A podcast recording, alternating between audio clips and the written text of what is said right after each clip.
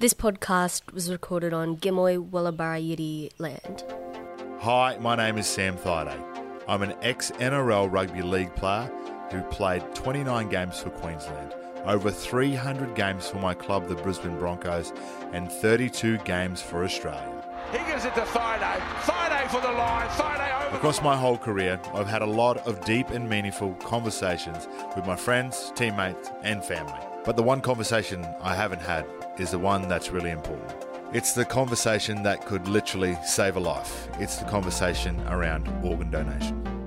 In this six part podcast series, I'm going to be sitting down with people who have received a life saving organ You donation. don't know when it's going to be yourself or one of your family, Yeah. you know, and it can happen any time. It was intense because, like, at 11 years old, you don't think you're going to plan your own funeral.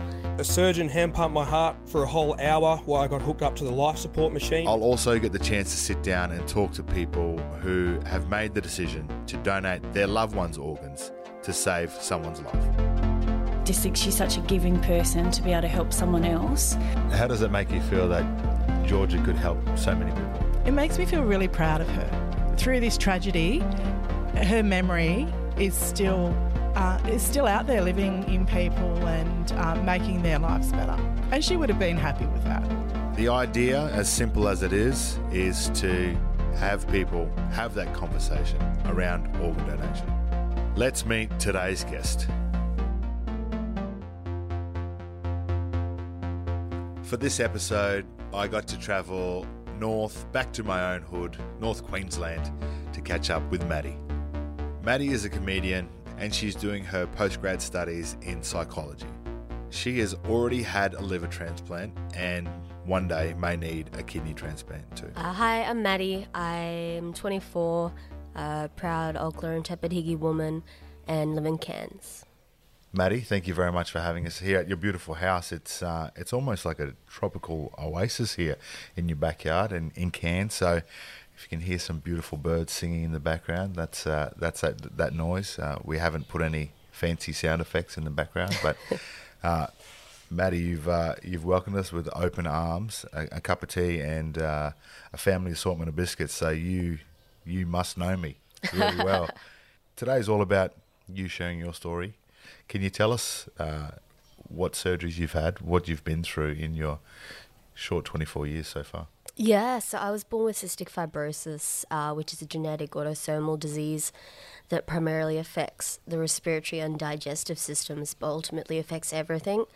When I was uh, 11 years old, I went into acute liver failure um, and also was diagnosed with diabetes um, and had to. I was living in Mareeba at the time and had to move down to Brisbane to get work up done. Um, I was given six months to live without a transplant and ended up waiting nine months somehow. Um, got through that long and got a liver transplant just in time. I probably had maybe two days left. What was that like for you? It was intense because, like, at 11 years old, you don't think you're going to plan your own funeral. So it was really intense. I think it was harder for my mum, though, because I'm her only child. Yeah. Um, and she was doing a lot of the advocating for me since I was only a child. Planning your own funeral. Yeah. Because I'd always been with cystic fibrosis, it's a terminal, eventually terminal Yeah. illness. Um, so I'd always known that I would probably uh, die sooner than other people my age. Um, so I think it was helpful that I had that pre acknowledgement and pre preparation because it was so acute and I was just so constantly unwell and like at one point I was palliative. It was very grounding. Yeah. Um, especially like thinking of I had two younger siblings at that point who were quite young, thinking about the fact that they wouldn't remember me was you know, that scared me more than the thought of death. At that young, young age, uh, sitting there in, in palliative care, waiting for a, a donor to come, um, you literally just have to wait, don't you? Yep. Yeah, it, it's a waiting game. Yeah. and you feel bad for it too because you know that in order for you to get this transplant, Yeah. someone else is losing their brother or uncle or cousin or son. Um, so it's really bittersweet.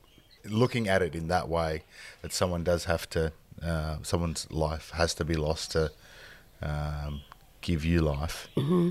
Um, how did that make you feel? There was a lot of like, am I worthy kind of thing. But mostly it was like, well, this person has and their family has given up so much. Yeah, So I need to do all that I can to kind of carry on their legacy um, and the great things they've done um, and like make something good happen. that's a lot to take on as a, an 11 year old, isn't it? Yeah. Yeah, that's that's huge. I actually think it was easier then Yeah, because I think as a kid you're so naturally optimistic yeah, um, that I was like, yeah, of course we'll get an organ. yeah, like and everything will be great and I'll go back to school and everything will work out. Whereas now it's kind of like, oh, we're doing this again. Yeah. Though it's going to be different because it's uh, kidneys, so it's it is still kind of like a, a new experience. yeah. Um, But at least uh, this time I don't have to move down to Brisbane until the surgery. Yeah. One in three people who have received an organ transplant live in regional Australia. And a lot of the time they have to spend long periods away from home. Maddi knows that story all too well. And it's all about like the quality of life too. Yeah. Um, with the kidney failure, I was having lots of lethargy, like spending 18 hours a day in bed, Yeah. Um, you know, not having the energy to exercise or to go and hang out with friends. And um, that's such a, like, my support system is such a huge part of keeping my mental health well, Yeah. um, as well as exercising and, and trying to keep my body well in all the ways that I can. Um, you're studying at the moment. What are you studying? Uh, Post grad psychology. Also, stand up comedian. Yeah. Yeah. yeah, I do that. What's more scary, uh, waiting for an organ or getting in front of people and, and trying to make them laugh? Because that's a, it's a hard thing to do, isn't it? It is. It is. I've I've tried a few times to do like medical stuff because Yeah. I think it's funny, Yeah. um, and just gotten a reaction of oh, No, don't feel sad for me. It's a joke. Yeah, Laugh. Yeah, yeah. like I literally made a joke just then. yeah, this is funny. Come Yeah. on. Um, definitely scarier doing stand up comedy. Yeah. How important is comedy in your life? It's pretty important at the moment because thankfully, even when I'm like super lethargic from my kidneys, Yeah. I can still.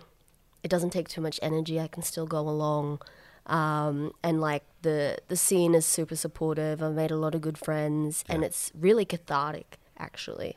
Um, when it comes to organ donation or, or being on the um, organ donation list, what is the process like? Uh, it's pretty intense. Uh, like there's a lot of blood typing and blood tests and other like MRIs and CT scans and ultrasounds and everything um, to really understand the anatomy of your body and what's gonna work best with you. Uh, for for my liver transplant, my mum um, wanted to try and be a donor because with liver you can be a live donor and give half of your liver because it regenerates Yeah. but we're the same size, so couldn't do that. Yeah. Whereas with the kidneys, both my parents are doing workup to see if they can be live donors. Yep. Um, so it's a bit different in that way, and it's also different in that if I'm unwell enough and still waiting for a transplant, I can get dialysis. Whereas with the liver, it was like I will die. Yeah. Right now, there are more than 1,300 people on the kidney waitlist and another 12,000 people on dialysis who may benefit from a kidney donation. COVID 19 has had a huge impact on organ and tissue donation. That's why it's even more important now to register as a donor and encourage others to as well. The way you can help others like Maddi is to register at donatelife.gov.au forward slash register. Are you afraid to die? No, No? um, I would just it would just be annoying. Yeah. I like how you put it. yeah. Yeah, it would be annoying, wouldn't it? Yeah. yeah. like I have so much more I want to do. Yeah. Sitting here on your back veranda right now, phone on the table. if it rings now, you have to go, don't you? Yeah, pretty much. Uh, it would be imagine a flight to Brisbane. Um, I think it had happened at the PA. Have you ever done that before? Just looked at the phone and just had one of those days where you've just looked at the phone and go, just bloody ring. Yeah, Yeah, yeah, and a lot before my liver transplant as well. yeah, Um, back then it was my mum's phone because I was a child. yeah. Yeah, it's like my own phone. It was a yeah, Nokia 3310 or something like that. Yeah. yeah. One of the first things you said to me was, yeah, we met when I was 12 years old. I said, is there photo evidence? And you showed me a photo. yeah, How crazy is that? So we've already met before yeah. in in both of our, ago. our younger lives. Younger years back in the day. Broncos fan. Yeah, since Before or after that meeting? before. Oh, okay. Uh, Damn, I Broncos fan for life. I was I thought it was going to be like, yeah, it was because of Sam Thaiday. It yeah, really, okay. it really amped up after that. Okay, thank you. Appreciate that. Yeah. Um, I grew up on the Broncos. Both my parents are huge Broncos fans. If I were a boy, I was going to be called Bronx with an X. Oh yes. Instead, mum named me after Alfie Langer's daughter. Yes. you would have had a lot of different uh, visitors come and see you. Uh, Yeah. Uh, who out of those visitors was was someone that you remember the most? I say two people. Yeah. Um, one was Darren Lockyer. He Yeah. came up with a fair bit, and he was the one who invited us to training. Yep. Um, and Lady Gaga visited me. How cool's that? It was incredible. She, and this is like early days. this is 2010, so like height of her career. Yeah. What was she like? She was so lovely. Yeah. She was just uh, like so engaged, so lovely. Like it just didn't seem real, you know. Throughout this whole process, you must have some uh, really good days, but some really bad days as well. How are you um, dealing with your mental health at the moment? Uh, at the moment, because I've got I've got major depression and general anxiety. Um, I just try to. One thing I learned from from my liver transplant is to really be in the moment. Um, just kind of be grateful for the present and make the most of it, and not worry too much about the past or about the future or anything I can't really do something to change or fix right now. And like my social support system is such a huge part of that, you know, because when I go to comedy or when I go to I do Choi Kwang Do, which is a martial art, I'm I'm not just like the sick kid. Yeah. Um, I can be just Maddi, um, and people treat me as just Maddi instead of obviously if I'm in hospital or if I'm unwell, I'm Maddi who's sick and we got to treat this and treat that. And uh, I'm also medicated. I take fluoxetine and I do therapy. Um, just kind of maintenance now. I've been in therapy for seven years. And it's also helped because I have my bachelor's degree in psychological science. Yeah. Um, so I can like reason with myself if Yeah. I'm having a really bad day. How important is it to, to talk about how you're feeling? So important. Yeah. Um, and it's so important to let yourself feel emotions. You know, we're humans, we're supposed to feel the whole range of emotions. Um, when I have a, a bad day, it's kind of like, okay, I'm having a depression day, you know, or if I'm feeling really anxious that day, I'll be like, hey, mom, just letting you know I'm feeling anxious. Not sure why, but just so you know if I'm acting weird Yeah. or something like that. And I try to, you know, eat well, Yep. exercise, and just stay as well as possible. Is your mum your go-to? Yeah, Yeah. yeah. Um, how solid has your mum been throughout this whole process? She's been there through it all. Yeah, for every second. Yeah. In the last couple of years, I've taken more steps away because I'm more independent with all my medical stuff. Whereas, of course, when I was a child, she took care of most of that and was like my biggest advocate. And and we kind of we help each other out because uh, she has PTSD and general anxiety as well. Yep. So she'll look after me physically, and I'll look after her mentally. Yeah, there you go. Uh, we do a thing at our dinner table every night uh, with my wife and my two daughters. Uh, we go around the table and ask each other what we're grateful for, what was the best part about our day. hmm What was the best part about your day today? Seeing you guys. Oh, thank you very much. I appreciate that. Best thing about my day is um, I get to learn so much more. Uh, I get to educate myself uh, with all these things, uh, and, and also how how beautiful and welcoming you were when we walked in your house. We didn't know where the front door was. We kind of cut through the garage. Yeah, so- there's no front door. Okay, sweet. But uh, yeah, that's what I'm grateful for today.